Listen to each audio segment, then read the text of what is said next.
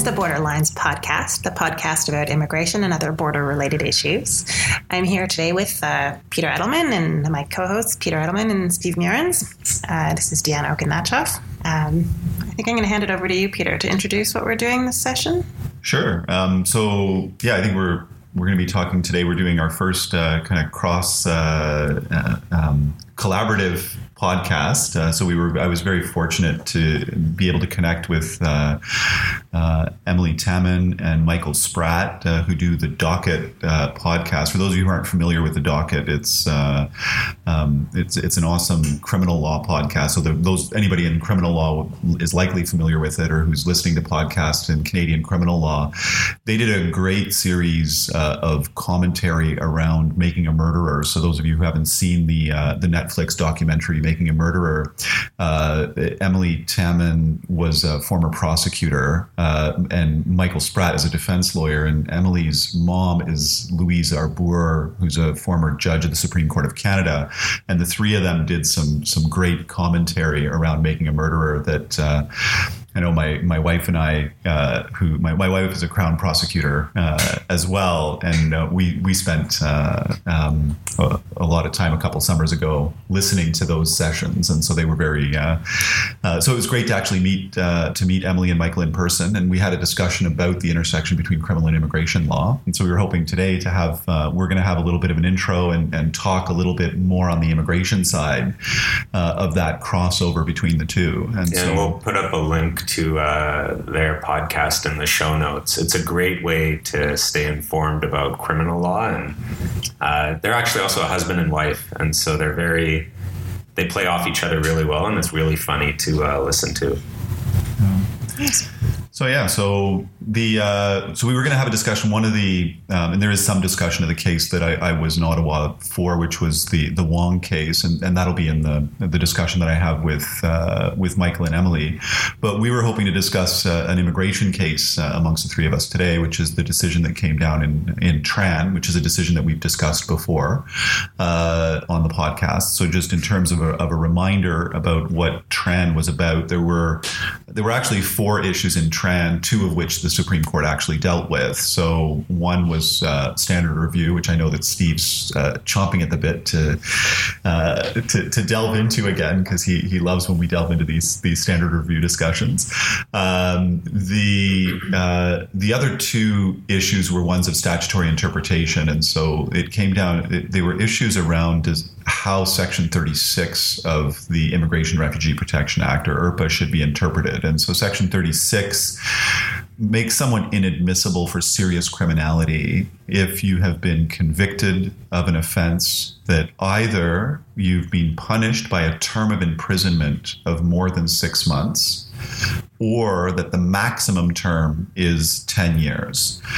And so both of those issues were relevant in Mr. Tran's case, because what had happened with Mr. Tran, he was convicted with respect to production of marijuana. And at the time that he committed the offense, the maximum penalty was 7 years, and it was raised subsequently to 14 years. And the officer took the view that the 14 years should apply, and the Supreme Court disagreed. In fact, the federal court had disagreed. The federal court had said that was not right, and that you don't retrospectively apply the new the higher penalty.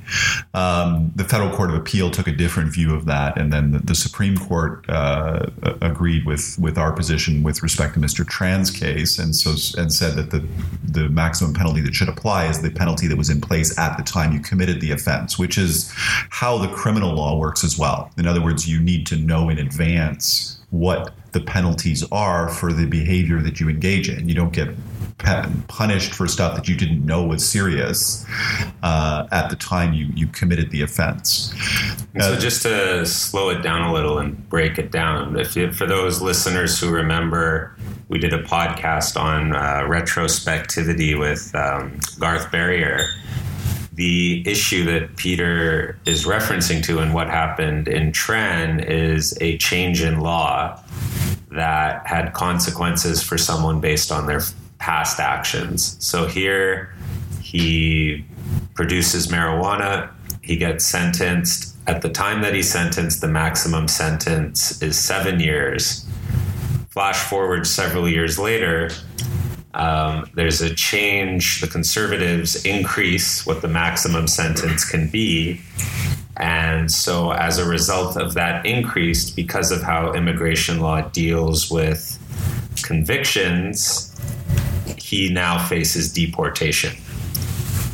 Correct. And the Supreme Court pointed out that what the interpretation that the department was putting forward meant was that at the time that when the law was changed from 7 to 14 years, all of the people who had been convicted over the past 30 years or more suddenly became inadmissible. So in other words, a permanent resident who was convicted with respect to a marijuana offense in 1975 and hadn't become a citizen would suddenly have become inadmissible for serious criminality as soon as the law was changed. Yeah. And the Supreme Court essentially said that, or actually did say, that there's a presumption that the law is not retrospective. In other words, that unless the legislature clearly says that's what they're doing,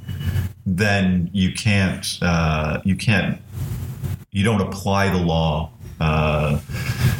backwards in that way. And the other thing to understand, just so that this makes sense, is that in Canada's immigration system, when a permanent resident, which is a landed immigrant, using the more familiar term, in determining whether they face loss of status and deportation from Canada, the law doesn't only just look at what a person was actually convicted of. It's what the maximum sentence of that crime could have been. So in Mr. Tran's case, it wasn't that the Conservatives changed the law so that Mr. Tran's sentence went from 7 years to more than 10. It's just they increased what the maximum term of sentence under that crime could be. So, for example, if, let's say, criminal harassment, the maximum term of a sentence could be 10 years. Even if you only get charged, and convicted for, say, a sentence of 1 year, because the maximum sentence, 1 year might not be a good example, for a sentence of 2 or 3 months. Yeah. Or even if you get probation. Yeah, because there is another way that you can face deportation. But if, let's say, you get a 2 or 3 month sentence, because the maximum sentence is 10 years or more, you're still inadmissible. So that's why this change in the increase of the maximum sentence impacted Mr. Tran. And the maximum sentence is supposed to infer the level of seriousness of the offense. So it can distinguish between whether something is just criminality or serious criminality as well, which affects other rights. Which any of us who work in this area know that that's not necessarily the case, and that you have a lot of things. We see that in particular with respect to document offenses, that uttering a forged document has a 10-year maximum, but a 19-year-old who goes to Seattle and uses a fake ID to get into a bar is uttering a forged document and would be inadmissible under those provisions, like under the foreign criminality provisions. But and so that's one of the areas in terms of overlap between the two that we definitely see. For criminal lawyers, the maximum penalties don't really matter. What matters is what's actually going to be applied in a given case. And but for us, it makes a big difference whether you're convicted under one section or another. And then the actual sentence matters as well, which is the second part of this case. Just before, it was interesting listening to your interview with Michael Spratt, where he's a criminal lawyer, not that familiar with the intricacies of the immigration system, and just hearing his and Emily's reactions to, as you were describing this, just drove that point home. It's actually quite shocking sometimes when criminal lawyers will contact immigration lawyers, as they should, before they're dealing with how to actually dispose of a sentence with somebody who is a foreign national or a permanent resident of Canada. The idea that because there is that spectrum in a criminal sentencing that it's the sentence that actually matters, whereas there can be entirely different consequences just based on the way that the matter has been disposed of. So that can be quite shocking. I have to say that in my experience between the two, I think that our legal training does a much better job of instilling the fear of God into any lawyer outside the criminal law in dealing with criminal matters. So if somebody gets arrested, it doesn't occur to a corporate lawyer or to an immigration lawyer, oh, you know what, maybe I'll just give this guy some advice. That doesn't even, I've rarely had situations where somebody who's not a criminal lawyer thinks it would be a good idea to give somebody advice in criminal law. And so generally, I don't have the problem from the immigration bar in terms of there's often a lot of misunderstandings about how the criminal system works. But in terms of actually dabbling in criminal law or ignoring consequences, they're often very obvious. If the police show up at my client's door, I better call a criminal lawyer. But your point is that it doesn't always work the other way around, where a criminal lawyer will turn their mind to what the immigration consequences, because you might get a sentence that looks more favorable to the client from a criminal standpoint. But if it has very serious immigration consequences, including loss of status, then that does up the ante. Yeah, and I think that's something that criminal lawyers are learning. And hopefully after, depending on how the Supreme Court decides our case in Wong that we argued last week, maybe there'll be a much clearer message around that in terms of being cautious in how they engage in these cases.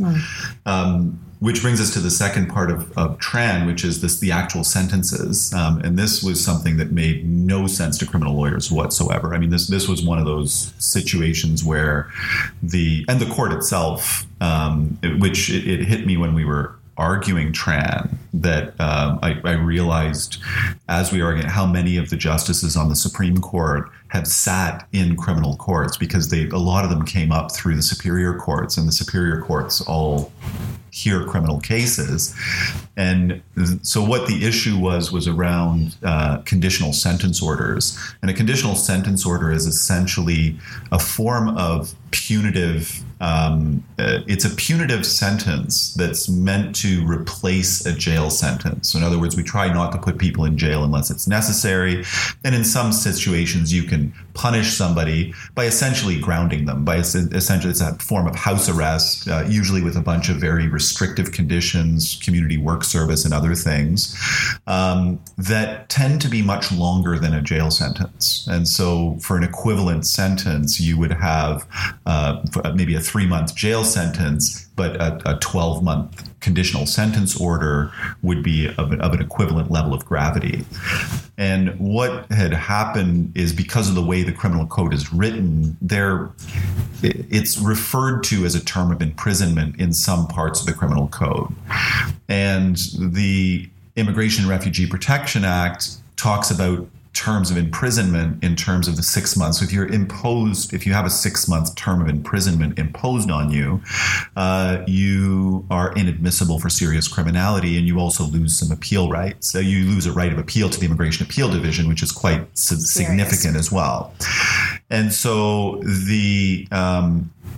just going back to Tran, so he got a conditional sentence. So he got a conditional sentence order of 12 months. And so the question was whether or not the conditional sentence order was a term of imprisonment of more than 6 months. And what we were able to show, with some help from some amazing students from Carl, who did a lot of research going through all the Court of Appeal cases, we had this long list of cases. Carl's the Canadian Association of Refugee Lawyers? It is indeed. Or is it Carlton's? It's a Carlton's. No, it's from the Canadian Association of Refugee Lawyers, and they, but who were able to get to gather a list of cases in which courts of appeal had had modified sentences to bring conditional sentence orders. They had replaced a conditional sentence order with a jail term of over 6 months with a jail term of under 6 months because of aggravating circumstances. In other words, the court considered it a more severe sentence to give them a jail sentence less than 6 months than the conditional sentence order of more, and vice versa, where jail sentences of under 6 months had been replaced with conditional sentence orders of longer than 6 months because of mitigating circumstances. In other words, it was a less serious case and they got a longer conditional sentence order. And so the court essentially said that to apply this as a marker of gravity for serious criminality in terms of the conditional sentence orders was absurd. And it was which for criminal lawyers, that was a very obvious thing. And so intuitively, it's an obvious thing, actually, that you shouldn't have a situation where a client is pleading for a jail sentence, because that will have better outcomes for them from an immigration standpoint. That sort of goes against common sense. So I felt like it was just a purposive approach to this whole idea that kind of breathes some common sense into the idea. It was, well, I have to say there was definitely a sense among some of the criminal bar where it's like, really, you had to go to Ottawa for that?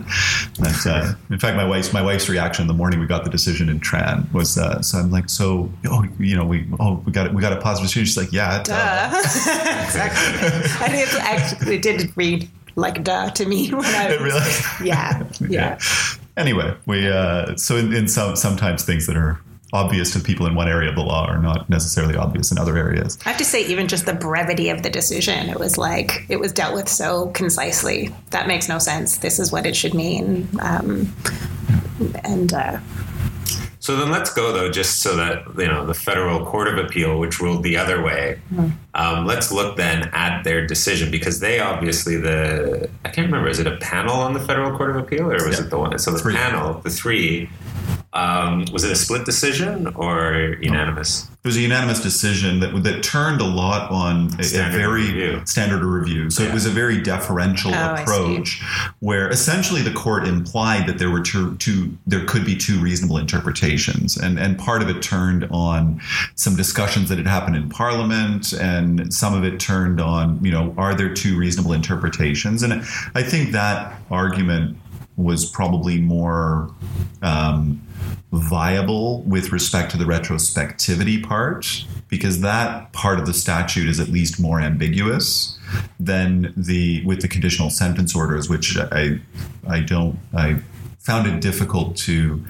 wrap my head around, having a reasonable interpretation that had absurd results, because for me, reasonableness and absurdity kind of coexist. Yeah. When you read when I read the Federal Court of Appeal decision, they talk about it almost came across to me as, well, we don't want to say it's reasonable, but given the Supreme Court and how they're dealing with standard of review, we have no choice but to say that there's multiple approaches. Do you think at all that that the Federal Court of Appeal was trying to lob this to the Supreme Court to redefine how standard of review works? I think that the Federal Court of Appeal explicitly said that they were struggling with the standard of review issues. Yeah. And the Supreme Court didn't deal with it again. And I'm not sure what to read into that. In particular, with what they said is that on both standards, correctness and reasonableness, this was the result, which I think is arguably... I think that's defensible on the conditional sentence order issue. I think for me, I accept that. On the retrospectivity issue, I find it a bit more challenging, not as challenging as I found it on Kanthasamy. So Kanthasamy was the case that they dealt with humanitarian and compassionate relief. There, they overturned an interpretation of what does humanitarian and compassionate mean. There's obviously more than one reasonable interpretation of that. They found that the one that the Immigration Department, the Federal Court, and the Federal Court of Appeal have used for at least a decade, that everyone who was involved in that, or everyone who was interpreting it that way, was an unreasonable interpretation. Which is... I don't think that word means what I think it means. And if that's the case, then, you know, that we have that many unreasonable judges and decision makers. Like, we're talking about thousands of decision makers. So your point is that you think really Kanthasamy was decided on the standard of correctness. In your view, that's how that has to... Well, either that or reasonableness means correctness. Right. Like, as if it doesn't, spectrum like, on reasonableness is a lot narrower. Yeah, yeah. And can you just go back to what you were saying about retrospectivity? You think that is a harder argument to make, that was actually should have been a correctness standard? It's because there are multiple reasonable interpretations. Can you spell out what you mean by that? Sorry, I'm not suggesting that there are necessarily multiple reasonable interpretations, but I think that there needed to be it clearly was the right results on a correctness standard, and I agree with the results. I think that on a correctness standard it made sense. The court simply stating that the result would have been the same on the reasonableness standard is to suggest that there are no other reasonable interpretations, but they engaged in no discussion around the scope of reasonableness, right? So does reasonableness lend itself to multiple reasonable interpretations of the law? I think on the retrospectivity, it really came down to there is ambiguity in the statute. And that's why the presumption against retrospectivity applied. And arguably, that was the only reasonable interpretation, and I think it's defensible. I would have liked to see them defend it. Right. It's more difficult to defend. The CSO issue was obvious to me. The retrospectivity issue was more ambiguous, and that they didn't, you know, in terms of saying that you decided that on a reasonableness standard is. I think it's defensible. It's not anywhere. It's much more defensible than Kanthasamy. Right. Like, for me, there's no question for me that Kanthasamy was not decided on a reasonableness standard, as reasonableness has been understood in the past. Right. Right. As in, it's a different type of reasonableness that the Supreme Court applies when they engage in statutory interpretation, which is essentially what Justice Harrington said in a recent case where he said, once the Supreme Court has decided on the reasonable interpretation, that is the only reasonable interpretation, which is essentially talking about correctness, right? Exactly. So it's not... have we talked about Kanthasamy on this podcast? I think we have. I feel like we did. I can't. Was it in our session with Alan or... No, maybe not. I feel like we did. I think we did at one point. Okay. Just to recap, in case people are wondering what we're talking about with Kanthasamy is another Supreme Court decision in which the question there was, well, it wasn't so much the question, I think, going up as much as what the Supreme Court ultimately ruled, which is that basically most parts of immigration law can be waived if there's sufficient humanitarian and compassionate considerations that would justify it. It's like the equitable jurisdiction. Yeah, the equitable jurisdiction applied usually mostly in permanent residence. So, for example, if somebody is criminally inadmissible to Canada and they're not eligible for rehabilitation, but they have a family and children here, someone, you know, you could say that there's sufficient humanitarian and compassionate considerations that they can stay despite being inadmissible to Canada. And so how this test of humanitarian and compassionate is applied... Was applied. For the longest time was you had to show that there was hardship. Unusual, undeserved, and disproportionate hardship. And there was lots of text on what each of those terms meant distinctly, and you had to kind of set out your case against those three sort of standards. Yeah, as Peter said, it was the standard for a decade amongst all levels, well, the federal court and the Federal Court of Appeal, as well as immigration officers. And the Supreme Court set that aside, saying that's an unreasonable interpretation. So that's just Kanthasamy in 45 seconds. Well, to be fair to the court, there had been another line of cases from Chirwa. There were two lines of cases in I believe it was in the 1990s. Chirwa would have been... In any event, it would have been the two. But there were two lines of interpretation. And what happened was one of the lines got integrated into the manuals. And that then became the de facto standard. Right. And Terrera was more at the Immigration Refugee Board that you'd see it. I don't think I've ever cited, because of the manual, is Terrera towards the department in a application.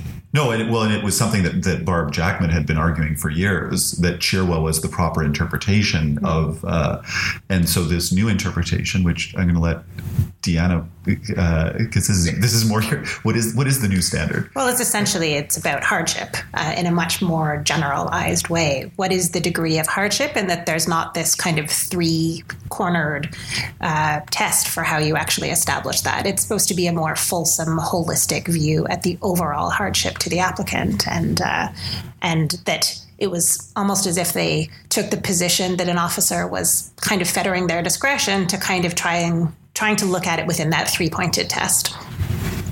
Right, and so that this test that had been applied for 2 decades or. It had been applied for a long time by a lot of people. Like, we're talking thousands of officers, hundreds of other decision makers, and then in hundreds of federal court decisions and federal court of appeal decisions, turned out the entire time was unreasonable.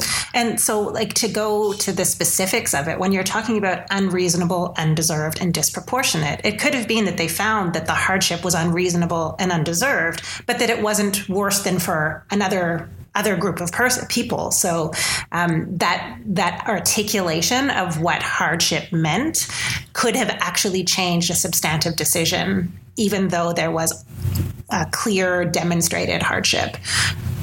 Okay, so retrospectivity, conditional sentence, standard of review was the fourth.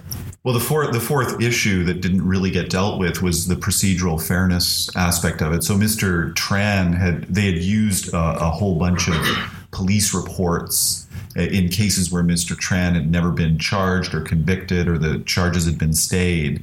And they were used to suggest that Mr. Tran was in fact a recidivist and had this long history, and relied on all of these police reports without disclosing them to Mr. Tran. So there was a procedural fairness issue there. The court didn't deal with that issue, partly because it became moot with the decision on the other 2 points. So in other words, Mr. Tran is no longer inadmissible to Canada, so it's a non-issue. Mm-hmm. So they didn't deal with the fourth issue. It was of particular concern. I know, for example, the African-Canadian Legal Clinic had made they intervened in the case specifically on that issue because the Black community is over-policed. And so if you're going to start relying on interactions with police as an indicator... They relied on just interactions, not even charges or... Well, he got pulled over. His car was parked in front of a house that had a grow up in it. There were these types of indicators, but because what the argument from the African-Canadian Legal Clinic was that if you are in an over-policed community, then you're going to have more of these suspicious because there's just going to be more reports. We get carded all the time. It was the argument from the argument from the Black community in Ontario, for example. The police pull us over. They, so we show up in police computers, and there's no ability to respond to these things. Unlike when you're criminally charged, where you can at least defend yourself. What you end up with is a bunch of police reports that say, well, you were in this neighborhood, you were seen at this bar, which has this reputation, or these types of things that are very amorphous types of allegations that somebody who's not in an over-policed community just doesn't have. So they were interesting issues. I've seen the federal court address that before, and they've always just said that should be given almost zero weight in someone's determination of all the factors. If there's usually it deals with charges that are either acquittals or just withdrawn.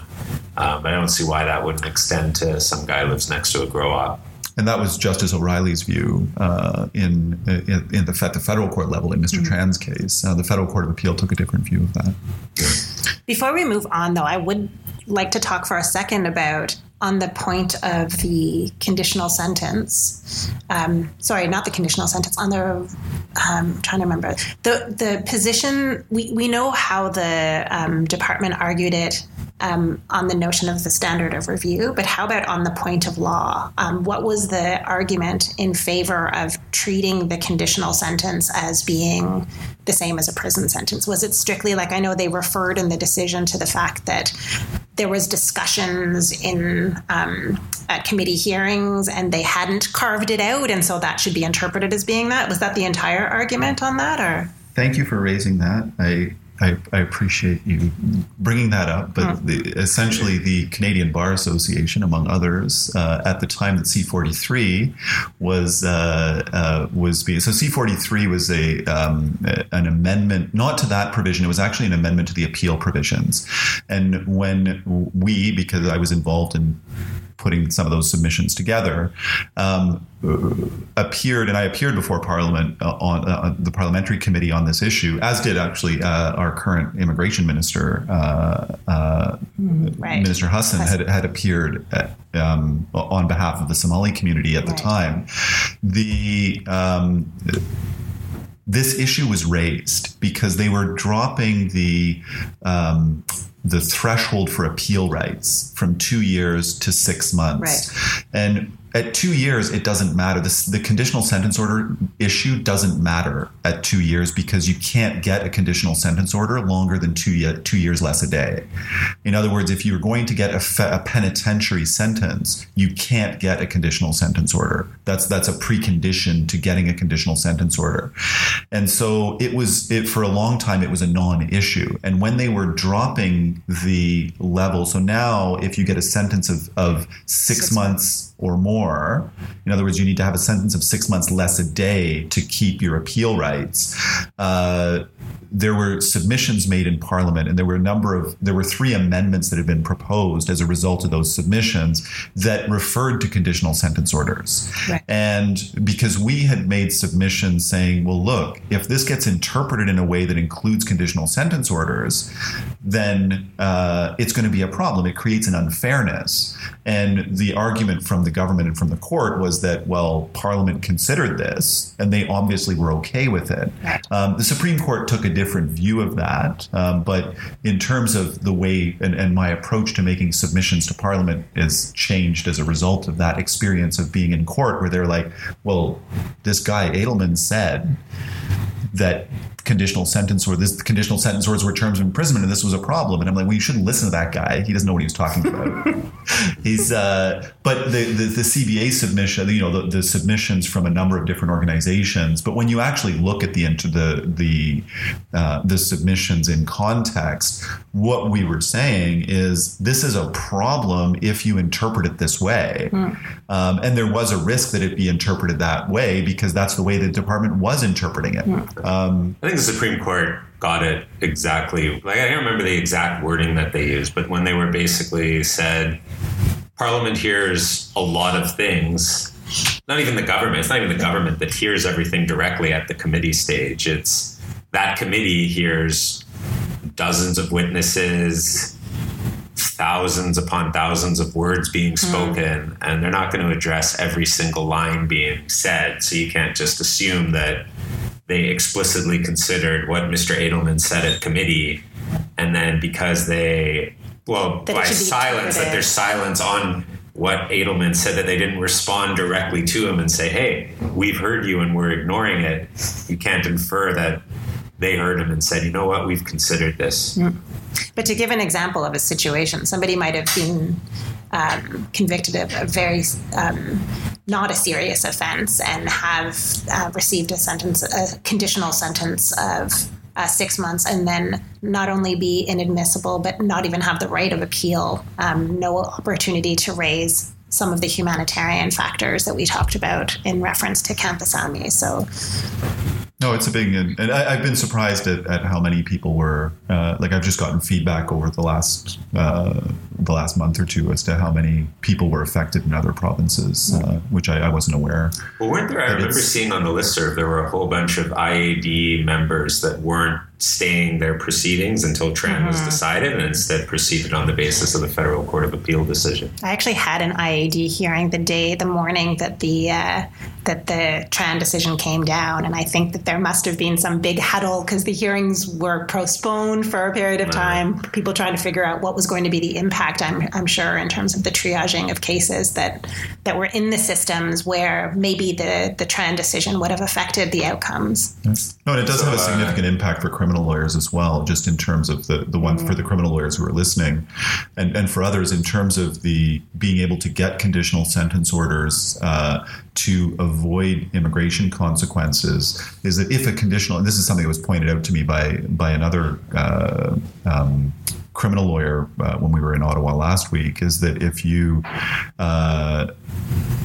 if you have pre-sentence custody that's credited at less than 6 months and then get a conditional sentence order on top of that, you're still under the 6-month threshold for maintaining appeal rights or for because the conditional sentence order doesn't count as a term of imprisonment, the pre-sentence custody does. So as long as you're not credited for more than 6 months less a day of the pre-sentence custody, you can use the pre-sentence custody and then layer a conditional sentence order on top of it and still maintain appeal rights or avoid inadmissibility. So it as people are thinking this through, it looks like there's a lot of different options that are going to open themselves up to people who find themselves with precarious immigration status before the criminal courts. So in the few minutes we have left, you've now appeared twice before the Supreme Court, or as in a case that you were... Appulonappa was one of my cases as well. Oh, Appulonappa. But there were like 12 other... There were a lot of others. This is the second time when I've been... So you shaved the first time. Did you shave this time as well? I did. Yes.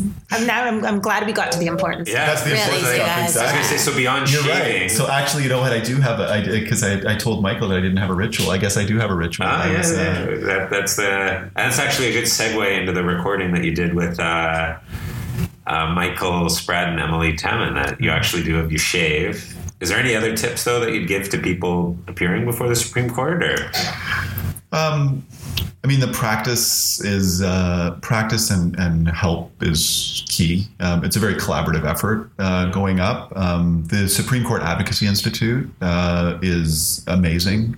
Basically, they about a week before you get to plead your case in a kind of moot session with 3 experienced Supreme Court advocates who provide invaluable feedback. So, you know, those sessions are huge. And so those, but in terms of the actual oral advocacy, in terms of written advocacy, you know, it takes a lot of work to focus. And I mean, the big one is to remember that it's a national court that's not particularly interested in the result in your case. And so you have to frame things in terms of the broader principles. And it's not like appearing in front of most other courts. They're much more interested in broad principles, systemic issues, and tests. Like that's what we became very clear to us last week on Wong, was that what they were interested in is a test and how to set things up in terms of guilty pleas systemically. And rule of law issues, like big concept issues, the knowability of the law and that sort of principle. I mean, that's the stuff that the Supreme Court does and is interested in. I guess that would be my biggest tip for people who are going or who want to get in front of the Supreme Court on the leave applications. The fact that the court underneath got it wrong It's not a court of error, and they're not there to fix errors from the lower courts or the courts of appeal. They're there to, or that there's an injustice in your case, regardless of how strongly you feel about the injustice in your case. If it's not systemic and national, they're not going to be interested. And so you need to focus on and there's a lot of good material online with respect to those approaches. But in terms of leave applications and the written advocacy, that's really key to remember who it is you're appearing in front of and what they're interested in. And that's how the research, I think, seems to have worked so well in the Tran case, that, you know, being able to show how those criminal sentences are being administered by a review of the jurisprudence, that has to inform the way that it's going to be interpreted in the immigration context. Otherwise, you have you're going in two separate directions in terms of the punitive impact of a sentence. And it seems like it worked really well. And the other thing, I mean, the other thing I would encourage, like go and have a look at our website. We put up an overview of all the people who were involved in Tran. I mean, there's just a lot of people who put time and gave amazing feedback and helped at different stages in the process. But it was very much a collaborative effort among a lot of we really have a very collaborative bar. And it was really, like, Tran in particular was an amazing experience for me in terms of just seeing how willing people were and to engage in it. So, you know, go and have a look at the list. It's like a who's who of the immigration bar, of the people who provided feedback and were involved in it. It was quite amazing. Great. Congrats. All right. Well, thank you. Excellent. So now I guess we'll move on to our discussion with Emily and Michael, and we'll talk to everybody at some point in the future. So we're starting now. So we're really excited today that we have Peter Edelman joining us from Vancouver. Welcome, Peter. Thank you. Peter is in town for a hearing tomorrow at the Supreme Court that he's going to tell us about. What? I thought you flew here just to record here. He loves it. Well, no, and I happened to. Oh, it happened. I'm also doing this. Oh, you like scheduled the case. I was able to set this up. Got it. Peter is also the co-host of the podcast Borderlines, an immigration law podcast. So we're really excited to have this opportunity to collaborate as kind of a joint Docket Borderlines initiative. Yeah. No, it should be. It's fun. I think there's this interesting overlap between the two areas that hopefully both of our listeners will be interested in. Yeah, well, there's lots of overlap between immigration and criminal law, and that's sort of what brings you to the Supreme Court, right? It is. That's. I mean, we've and a lot of my practice is in that overlap between the two. This particular case has to do with somebody who wasn't told about the immigration consequences when he entered his plea, and so which is a problem that we see across the criminal system. Unfortunately, is people not being told about what the consequences are, or people in the criminal system not understanding the consequences and doing things that they think are going to help that may not help. And so that's pretty much what we've got. What we're arguing in this case, and what we've argued in a lot of my practice, is kind of dealing with these, cleaning up the messes after the fact. It's really special, because we've talked before on the podcast about the real challenge of dealing with the intersection between immigration and criminal law, mostly because most criminal lawyers are criminal specialists, and in fact, most criminal lawyers, I think, aren't even licensed to offer advice on in relation to immigration law per se, and that's probably a good thing because most of them don't know very much about it. And when I was working for the Federal Crown, we had the same problem there, is that our prosecutors didn't have, and sometimes defense lawyers would ask, "Well, what'll this mean?" You know, I said, "I'm not giving you legal advice on that, but I also don't know."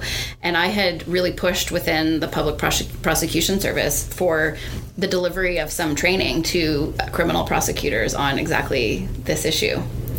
Well, especially today it's something where we see more and more people, not only more and more implications on the immigration side, where people's status is less stable than it used to be. And it used to be that you had very broad range of appeals and very restricted areas where people would be found criminally inadmissible.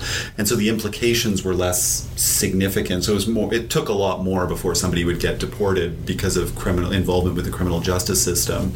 And so we see a lot more interactions between the two. than I think we did in the past. Right. And so it's become, and just a bigger portion of our population have, either are immigrants or have, where there's implications within the immigration system for the things that they're doing. And so it's been a significant change, I think, that we've seen over the years, why it's becoming a bigger issue. Yeah, someone's status is the first question I always ask. Permanent resident or Canadian citizen or, refugee, like all the different categories. And then the first thing that's always on my instructions is I'm not offering you employment advice or family law advice or immigration advice. But then, when you get the answer that, I'm a permanent resident or I'm a refugee, the first call is always to an immigration lawyer because, there's been some rule changes over the last 10 years that mean that depending on your sentence, a difference of a day can mean basically an automatic removal from Canada with no right of appeal or, some extra procedural protections. Right, exactly. That's exactly what happened to Mr. Wong, is that he ended up getting a sentence of 9 months when nobody, including the judge, knew what the implications were. And he's now facing deportation without any right of appeal. And he's a permanent resident who's been here for 25 years. He has a 9-year-old daughter, a wife, who are Canadian. He's well established in Canada and, sold a couple of flaps of cocaine to an undercover officer and now finds himself with these devastating consequences that he wasn't aware of, which makes, and those are the types of cases that we deal with on a regular basis in our office, where you...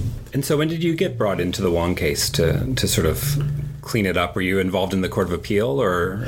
No, I actually picked it. This wasn't a case that I had intended to take up at all. This was a case that I picked up because a friend of mine who had written the factum got a job with the Crown Counsel's office. Conflicted out. So he calls me up in December and says, hey, Peter, can you argue this case that's set for hearing in January?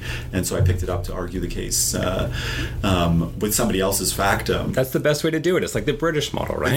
You're the barrister. It's delivered in a nice little bow to you, and you can just get up and do your arguments, right? So that's pretty much the what happened. But these two paragraphs of the factum ended up becoming what the case turned on, mm-hmm. And a lot of his argument was around an entrapment defense and some other things that. I thought there was a good entrapment defense. You thought there was a good entrapment? I would have argued entrapment. Because one of the things that the Court of Appeal said is, so Mr. Wong does this sort of minor drug transaction, but cocaine, so it's treated sort of seriously in 6 months, right? That's the mark that you're sort of looking at. If it's your sentence is below 6 months and you're a permanent resident, then you have a right of appeal. Yeah. If it's above 6 months, it's automatic deportation.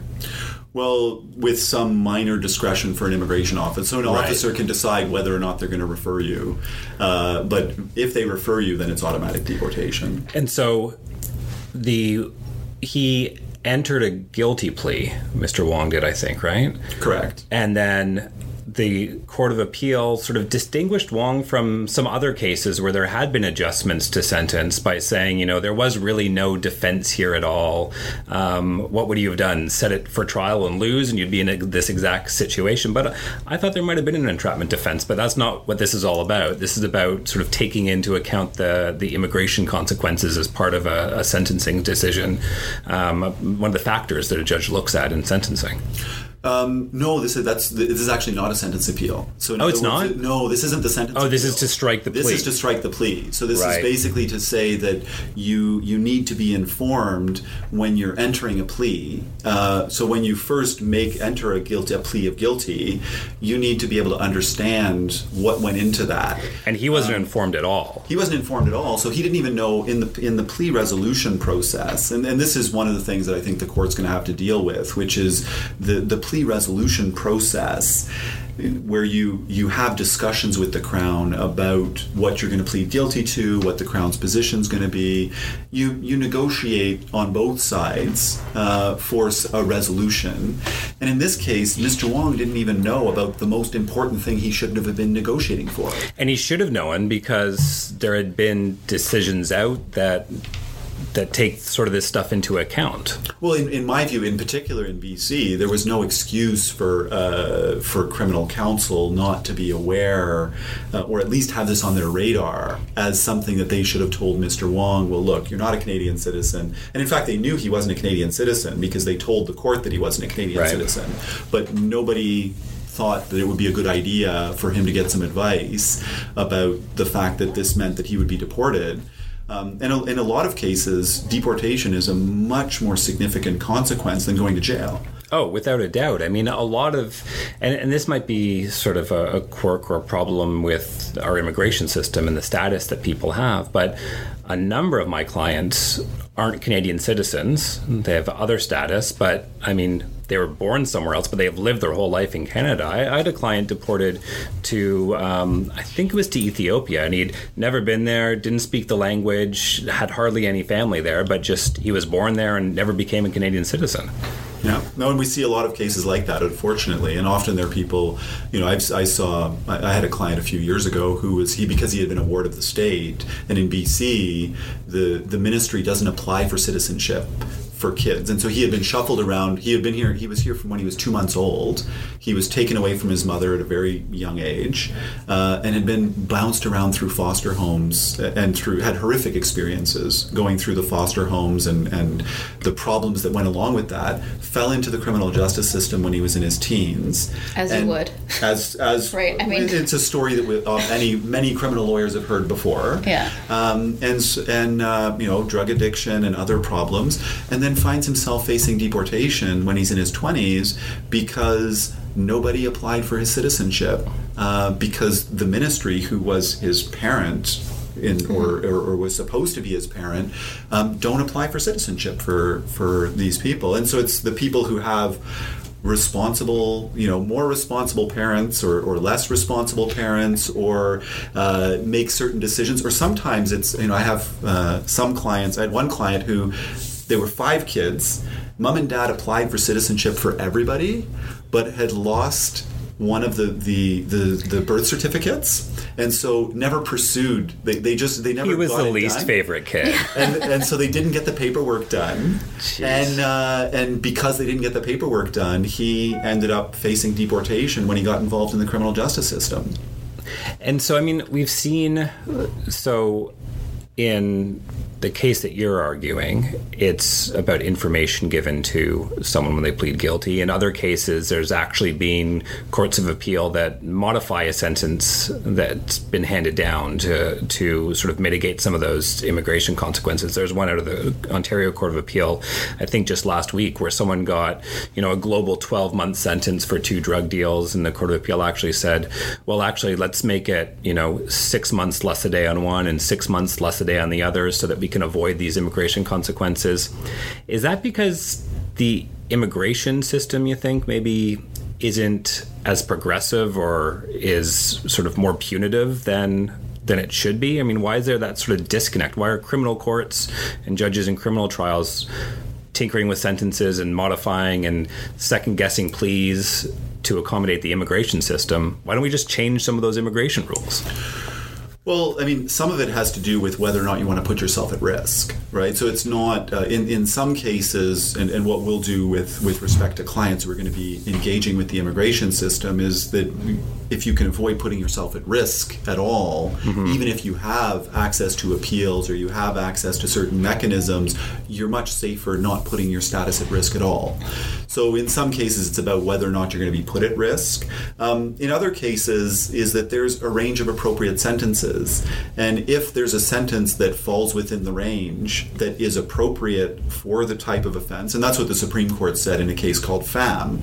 So our Supreme Court has said that you can take immigration consequences into consideration when you're sentencing somebody, just like you could take other consequences into consideration when you're sentencing. We often see this with whether you decide to give somebody a conditional discharge as to if it's going to affect their employment or it's going to affect some other part of their life. In this case, it's a particularly devastating consequence.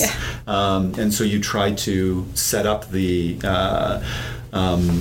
you take that into consideration, not so that if you're an immigrant, you get a lighter sentence or that you get a different sentence, but that if it's in the range of appropriate sentences, the difference between 6 months and 6 months less a day, meaning somebody is at risk of deportation or not at risk of deportation or gets an appeal to an independent tribunal or is in the hands of an officer who may not even meet them in deciding whether or not they're going to get deported and separated from their family, those are very significant differences that there's not really a meaningful difference between 6 months and 6 months less a day in terms of sentencing.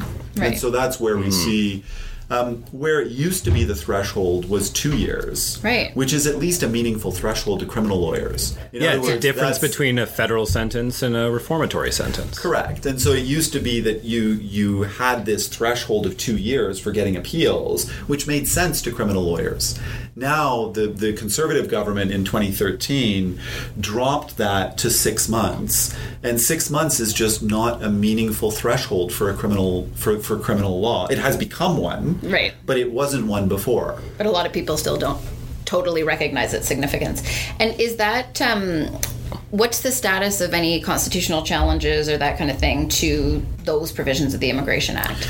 I mean, these are the kinds of questions that I always get from criminal lawyers. Like, why fix it? Why don't you fix it? Why isn't there a charter? Why isn't it? Well, one of the things you very quickly realize practicing in these two areas is that we often end up leveraging criminal cases to be able to drag the charter into immigration law, which is what we did, for example, in Appulonappa, which was a human smuggling case. Well, we had a ride along for immigration cases that came along with our criminal case because in criminal law you have all kinds of charter rights. And the whole thing is found. There's entire sections of the charter that are written for criminal law. And so there's a lot to work with in terms of, and there's always a risk of jail or other things that bring the charter Section 7 in. Or in immigration law, unless you're being detained or being deported to torture, there's pretty much no charter. Really? There is no constitutional principles that apply in any kind of meaningful way. I mean, people try to argue that with respect to family separation, or they try to argue with respect to psychological impact, or they try to bring the charter into it, but so far the courts have only really accepted the charter coming in with respect to... So you'd be shocked at some of the things that go on. I didn't appreciate that. So deportation doesn't engage a security of the person interest, or... Not unless you're going to be tortured or killed when you get to the other side. Damn. If only we had sort of like some global compact on migration and movement of people. If only. Yes, if only. You may have to look into that. Yes, exactly. Justice Arbour, if you're listening. Okay, I just had never really turned my mind to that. And I just would have assumed, for example, if legislation subjects someone potentially in certain circumstances to deportation without a right of appeal, that would engage some kind of a charter protected right. But I guess... And that's an assumption that many criminal lawyers make and have endless surprises when they engage with my immigration cases. We're not the smartest. We don't know much about much. It's not so much that. It's more that criminal lawyers have a very... rigorous view of procedure and fairness and evidence, and the nexus between that and the charter. But that when you get into an administrative tribunal is always shocking. Right. And I always feel like I'm Alice, because I came from the criminal defense bar, and my.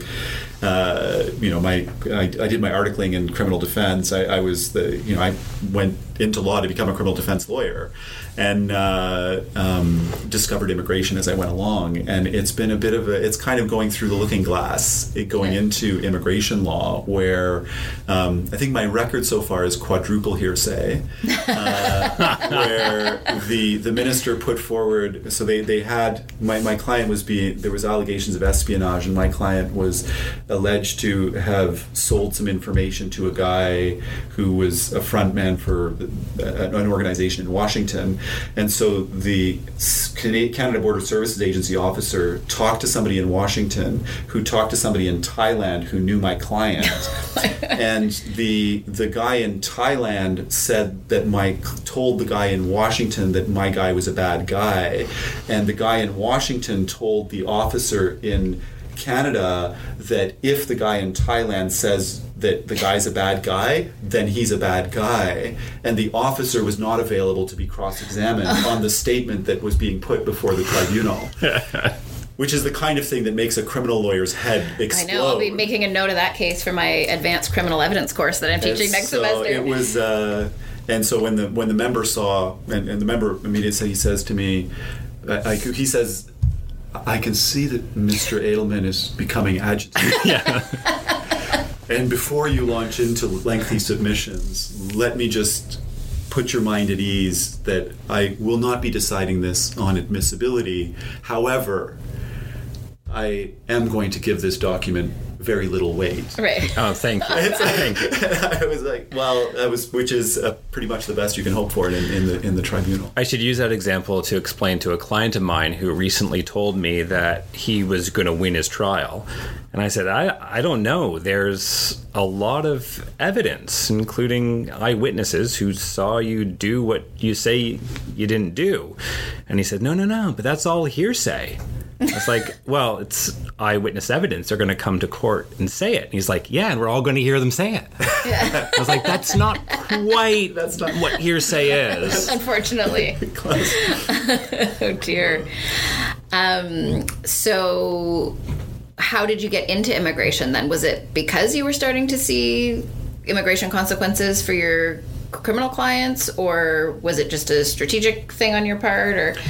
No, actually, I discovered immigration law in law school. Actually, I was in law school, and a friend of mine was going to. There was an organization in Montreal called Action Réfugiés that goes out to the detention center. And there's an immigration detention center, and I was working part time in a criminal law office and had gone out to the jails and whatnot. But I hadn't been out to the immigration detention center. I was like, oh, I'm always up for going to see a new jail, and so I thought I'd full of children and families. Well, it was not what I. It's so I go to the immigration detention center, and I speak Spanish, and so I met with this guy who's a Spanish speaker. He was a guy from Colombia, and he had this big stack of papers in French that needed to be filled out in 28 days, and he didn't speak a word of French, and there was nobody who was going to help him do this, and I was like, well, this can't possibly be the way this system works, and sure enough, that is the way the system works, and so by the end of law school, I was out there 2 days a week, and was at the detention center, and they would bring the new, El Nuevo, the new guy, right? So they would bring the new guy down, and I would, we would do what we could as law students to try to help these people in the system. And then I've been working in the immigration system since then. Where that's crazy. Yeah, I had some exposure because of my prosecution work. I also prosecuted a fraud on the Group of Five private sponsorship of refugees program, which has come to be so well known now since the influx of Syrian refugees and everything. But so I've in dribs and drabs gotten to know certain programs through just, little cases that I've had. And then the case that I had where the Appulonappa case was relevant again but it's funny because, speaking of the cluelessness of criminal lawyers, I, in the course of my submissions, was asked a question by the judge about what constitutes entry into Canada. So has a person entered into Canada when they present themselves at a customs checkpoint? And I argued no. I said, well, no, you're not in Canada until you've been admitted into Canada. And pretty much on the fly, though, but I just intuitively, that seemed to make sense to me. And over the lunch break, I looked at a couple cases, and I satisfied myself that I was correct on that. And I would say part of the judge's reasons hinged on that submission, which he accepted as factually accurate. And then when the Appulonappa case was making its way to the Supreme Court, the counsel for my office that were working on it called me to ask me, how did the judge get this whole thing about you're not in Canada until you get across the border? And I said, is that not correct? He's like, no, not at all. Yeah. You're at the airport at Pearson, you're in Canada. I thought, yeah, but for the purposes of the act, because there's all kinds of things about, in order to assess your admissibility into Canada. So I thought, well, you're not in... Anyway, so there you go. And that, a lot ended up turning on that. Oops. One of my first clients learned that lesson the hard way. He was, I think, the vice president, or anyway, a high up member of motorcycle organization that in Washington, in Washington, bike enthusiasts. Yes, the bike enthusiasts. So he shows up in full regalia on his way. So he drives up the I-5 and takes a wrong turn, and ends up at the border. And the first thing he says to the officers, so he's in his full. I'm a criminal gear. Oh yeah, he's got the full gear on, and a loaded licensed handgun in the back, and shows up at the port of entry and is like, I took a wrong turn. I just want to go back, because once you go past a certain point, you can't turn around anymore. And he's like, I didn't realize I was coming to the border, and they're like, thank you very much.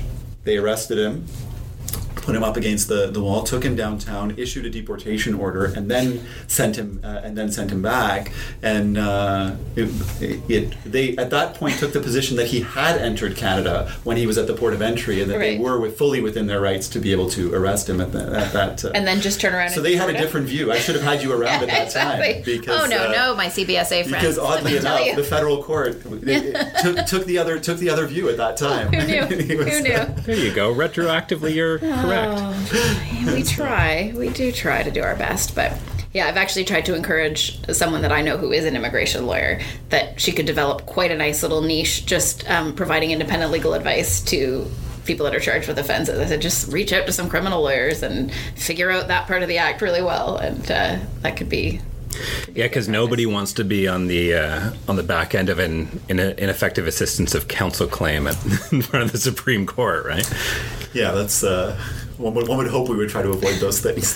That's the only fear that keeps me honest. Yeah, right. If I knew I could get away with it, then that'd be another thing. I'll just give advice willy-nilly. And it looks like for your case tomorrow, you have quite a suite of interveners as well. We do. So, and, actually, Michael, you'll be happy to know that the Attorney General or the Directeur des Poursuites Criminelles is of the view that you don't even need to inform your clients about the sentence. Oh, really? Yeah, you can plead them guilty without informing them about the sentence. So I rarely do that. So you might support you may find some support. You may find some leeway in your practice if the court agrees with their position. Seriously? There's like a lot of established case law about informed pleas. Like what? So what information then is the accused? You just need to know that you're giving up your right to trial, and accept the facts. Voluntary, no inducements. Mio Quebec, my God. Anyway, we'll see how that... I should show them some of the instructions I get, because sometimes when my clients, want to plead guilty and I think they have a good shot at a trial, you go overboard on your instructions. So they fully understand what could happen. It's like it's a joint position, and the judge usually goes along with a joint position, but they're not bound by a joint position, and the maximum is, 14 years in jail. So normally you go the other way and overly informed sometimes. Well, maybe you're well above the bare minimum of competence. There we go. I strive to be just barely above the bare minimum of competence. That's all I need. You sound like you're head and shoulders above, so that's. And so, speaking of kind of consequences, I know you had mentioned that you thought your listeners, your more regular listeners, might be interested in hearing a bit about the case that Mike did. I think we've maybe chatted about it a little bit before. So I don't know if you want to talk about it, because it's tangentially related in the sense that it's a change in the law that kind of changed the rule of the game for people who had pled guilty to offenses in terms of their access to pardons. Yeah, and it's a connection to British Columbia, where Peter's from, comes from. So, some lawyers out in BC, Eric Godardi, who's an amazing lawyer and does lots of civil rights and constitutional work. He and I sort of independently at the same time launched a constitutional challenge against some retrospective increases in pardon wait times. So it used to be that if you wanted to apply for a pardon, if the offense was less serious and the Crown proceeded by way of a summary conviction, you had to wait 3 years from the expiry of your sentence before you were eligible to apply for a pardon. Doesn't mean you're going to get it, but you had to wait 3 years to apply, and 5 years for more serious offenses. And in 2012, those waiting periods were moved up. So it was 5 5 years for a summary conviction offense, and you had to wait 10 years for an indictable offense. And indictable offenses, I mean, technically they should be the most serious, but lots of things can be prosecuted by way of indictment, including, you know, thefts and frauds and sort of minor things. So a lot of people were having to wait, you know, double the amount of time to get a pardon. And the part that was unfair and that we argued was unconstitutional was the fact that this was retrospective. So you could have, as my client did, pled guilty to an offense, accepted responsibility, served your sentence, turned your life around, and fully expected that you would be able to get your pardon or apply for your pardon in 5 years. And then, in my client's case, a few weeks before he was actually eligible and could put his application in, the law changed and they altered the deal and doubled the limits. And so we argued a variety of sections, but argued that it was unconstitutional. And the timing of it worked out very well because we sort of collaborated, Eric and I, on the factums, and my case was set to go first, and it got adjourned. The Crown really didn't want to run it, so they were looking for a reason to adjourn it. This is after the election, and so after the Liberals came into power. And there was a lot of, we're changing the law, don't worry, it's coming. We're doing a full review. I mean, we can't commit that the law is going to change. But how's that working out for you? Oh, yeah. I saw that reform package. Every time it comes up, we're like, yeah. And so, I mean, they did. They tried to get us to adjourn it. And so they co-counsel, because another counsel joined up with me, sort of slightly expanded the argument a little bit on the day of, and the Crown insisted on adjourning it. And so we adjourned it. And so Eric's case in BC actually proceeded first with much of the same evidence. His client was in a very similar position, and he was successful. And there was a long decision about that. And so we were able to leverage that into getting the Crown to actually consent to our application. And so if you live in BC or in Ontario, the unconstitutional increase in eligibility periods retrospectively doesn't apply to you. If you live anywhere else in Canada or reside anywhere else in Canada, you're still bound by this unconstitutional law. But don't worry, the government is on it and they're going to change it at some point, maybe. And will this also apply to the, because there's also a 3 strikes, you're out policy on indictable offenses, and for certain sexual offenses that you can't get a pardon, or that you at all couldn't get a pardon at all for. Right. So those are also affected by this? Yeah, that's one of the sort of the broadening of the application that that counsel for the other client who was with me, represented by Michael Lacey, who is the newly elected president of the Criminal Lawyers Association. So he broadened it to include that, and that's sort of what set the Crown off. It's slightly unclear in the endorsement, but it seems that Pardons Canada, after a couple months of sort of not recognizing these decisions, is allowing those types of applications to go forward. We've actually done an application for someone who would be excluded because of the type of conviction, but that application seems to be processing. So there's sometimes a bit of a disconnect between what happens in court and what the officials at the parole board and Pardons Canada do, but if any been granted yet? Well, no, it takes months and months to be granted. Right. But they've said that we're looking at sort of a 6-month turnaround, which is a lot faster than it was before, and we're getting close to that time limit. So we'll see if any of these things actually come through. And so for the immigration lawyers out there, the in terms of who it is who's going to be eligible is. You need to look at the point at which they were convicted, or the time they committed the offense, or what's the point that you're looking at in terms of which pardon regime applies to your client? So the time period you want to look at is 2012, because that's when the Safe Streets and Community Act came into force. So it's before that. We're looking at convictions before that. But the really important part to look at is when you, even if you're eligible for the pardon or the sort of the retroactive increases don't apply to you, before you apply, your full sentence needs to be completed, which includes not only jail time, but also probation orders, and now importantly, victim fine surcharges and any other monetary penalties.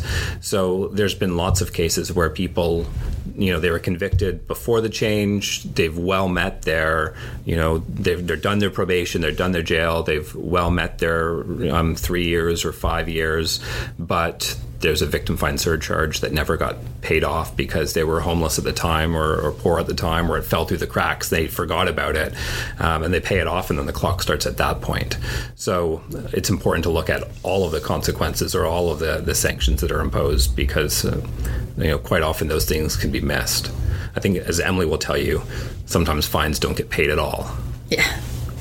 Yeah, so the clock you under the old regime before they changed the law, you became eligible to apply for a pardon 3 or 5 years after you had completed your sentence. Right, and it's that's still the case, but now we have mandatory victim fine surcharges that are being imposed a lot more often, and quite often, you know, someone will turn their life around, complete their sentence, and there'll be some portion of a sentence like that, you know, isn't enforced. I mean, I'd love to know how many fines and victim fine surcharges are still outstanding, because there doesn't seem to be very much enforcement or follow-up on that. So if you received a victim fine surcharge back in, you know, 2006 and completed your sentence but never paid that victim fine surcharge, and no one might have called you or sent you a letter or told you about it or indicated that it was a problem, and you can only sort of discover it after you've submitted your application, and then they tell you that you haven't paid it off.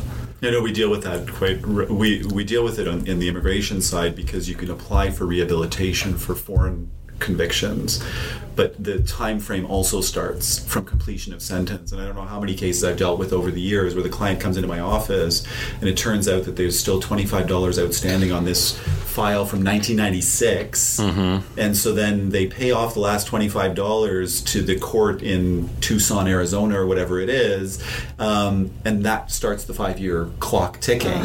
And so you have this 1996 conviction that's still going to be a problem for another 5 years because you didn't pay the last $25 of your fine, and so it's which is one of the things I'm very conscious of with my clients or my criminal clients, is to make sure they just go in and pay it all, right, get it done with, and get the documents and keep the documents. Yeah.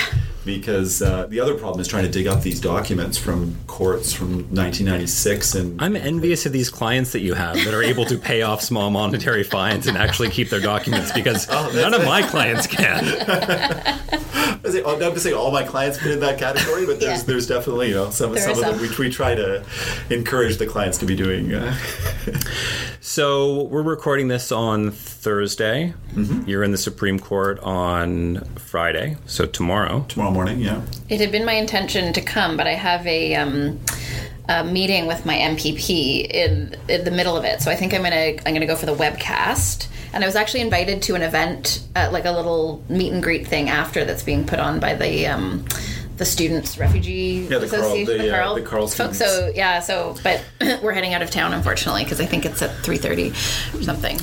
But my question was, what is the pre-game ritual sort of that you go through before court? Are there any like quirks, you know, like baseball players always jump over the chalk line, or they only, like, you know, who was it, Wade Boggs always ate, you know, the bucket of fried chicken before a game. Oh wow, I guess I'll have to come up with I feel like there's something missing from my court preparation. And have you how many times have you appeared in the Supreme Court? This will be my fifth time appearing, my fourth time arguing. Okay. So, and then this is the third where I'm the second time where I have my case as the main case. Right. Appulonappa, there were 8 of us, it was a bit of a different experience. So we were, I was counsel on Appulonappa, but there was a much bigger, one of many counsel. And so Tran, which is the one we just got a decision on recently, and then this one are the first ones were where it's been where I've had the lead case. And do you find, like, do you feel pretty comfortable with it now, or is it still like a kind of, when you walk into the courtroom, like, you know? Well, I mean, it's definitely something I prepare for a lot more. Don't wing it so much. I was just talking with some clerks earlier today, and I was saying, well, the amount of preparation that goes into it goes up exponentially with each level of court. So what would be 5 hours of preparation for each hour of you know, before the provincial court or before a tribunal becomes, you know, 50 hours by the time you're at the Court of Appeal, and 500 hours by the time you're in the... And sort of conversely, the amount of time you have to make arguments goes down and down and down. Exactly. Yeah. So 60 minutes is actually 60 minutes. Yeah. Unless you're Joe Arvay or someone like that who can get extra time. Get away with it. I think... Wasn't that Frank Addario this week in the Groya case was able to go on for 15 minutes because he's Frank. Yeah, no one wants to cut him off, and everyone wants to hear him speak. I saw him once when he was representing an intervener, and basically the court wanted to cut off the main party's time and just give it to Frank, and basically did end up giving him significant extra time, because it was like... Counsel was of absolutely no assistance, and Mr. Dario is actually being quite helpful, so carry on. They did that with Marlis Edward in our case, and justifiably so.